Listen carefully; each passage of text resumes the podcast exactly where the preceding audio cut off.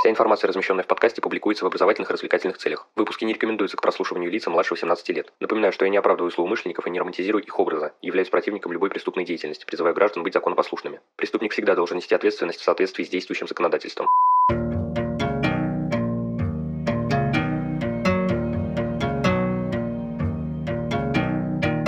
Всем привет, вы на канале Cream One, и сегодня мы поговорим о методах исследовательской фотографии. В общем, без лишних слов, поехали!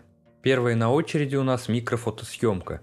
Это фотографирование с помощью микроскопа в целях получения изображений мелких деталей объекта, недоступных невооруженному глазу. Применять метод можно как с использованием камеры, встроенной в микроскоп, так и с помощью обычной камеры, которая фиксирует изображение в окуляре. В зависимости от характера снимаемого объекта и используемой техники различается и увеличение при микросъемке – десятки, сотни и тысячи раз. Применяется метод с использованием различных видов освещения – проходящего, отраженного или комбинированного. В проходящем свете фотографируются прозрачные и полупрозрачные объекты. Для обеспечения получения должного контраста при запечатлении объекта используется либо съемка в светлом поле, при котором свет направлен в окуляр микроскопа, либо съемка в темном поле, тогда свет не направлен в окуляр микроскопа. В светлом поле снимаются четко структурные объекты, в темном же малоконтрастные. В отраженном свете осуществляется съемка непрозрачных объектов. В этом случае освещение падает вертикально или под углом. При вертикальном освещении создается эффект светлого поля, при косом – темного. Также возможно использование комбинированного освещения, в случае если микросъемке подлежат полупрозрачные объекты, например, волокнистые материалы.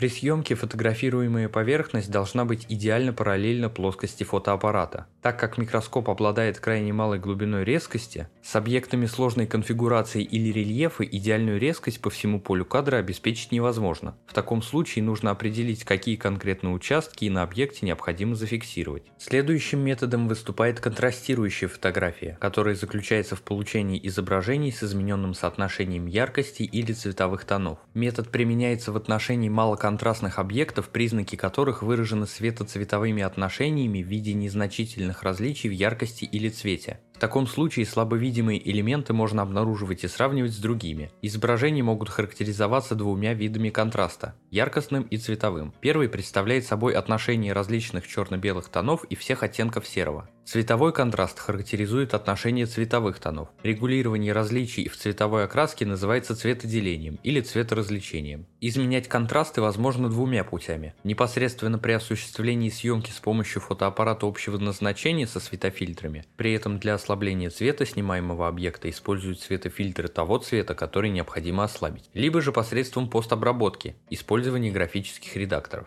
Порой в экспертной практике встречаются случаи, когда на исследование поступают объекты, отдельные характеристики которых в видимой части спектра обнаружить невозможно. В таких ситуациях могут использоваться лучи ультрафиолетового и инфракрасного спектра, а также рентгеновское излучение. При их воздействии ряд элементов имеют иные, нежели в видимых лучах, отражательные свойства. Для применения методов фотосъемки в ультрафиолетовом и инфракрасном спектрах используются камеры общего назначения с приспособленными для этих целей объективами. Имеются в виду материалы, из которых они состоят. Нужно, чтобы они не взаимодействовали с лучами. И соответствующие источники излучения. Отдельные материалы в ультрафиолетовом и инфракрасном диапазоне обладают люминесценцией, способностью вещества светиться под воздействием лучей. Отличительной особенностью запечатления объектов после облучения их рентгеном, что именуется рентгенографией, является отсутствие фотоаппарата в процессе исследования. Излучение проходит через объект и формирует теневое изображение на фотоматериале – рентгенограмму. Отдельно стоит упомянуть макросъемку. В одном из прошлых выпусков я рассказывал про нее в разделе запечатлевающих методов, однако максимально верным будет упомянуть ее и здесь. Дело в том, что фотографии объектов даже под небольшим увеличением могут использоваться и для исследований их, а не только для фиксации. Это еще большой вопрос, какому из разделов судебной фотографии данный метод больше присущ.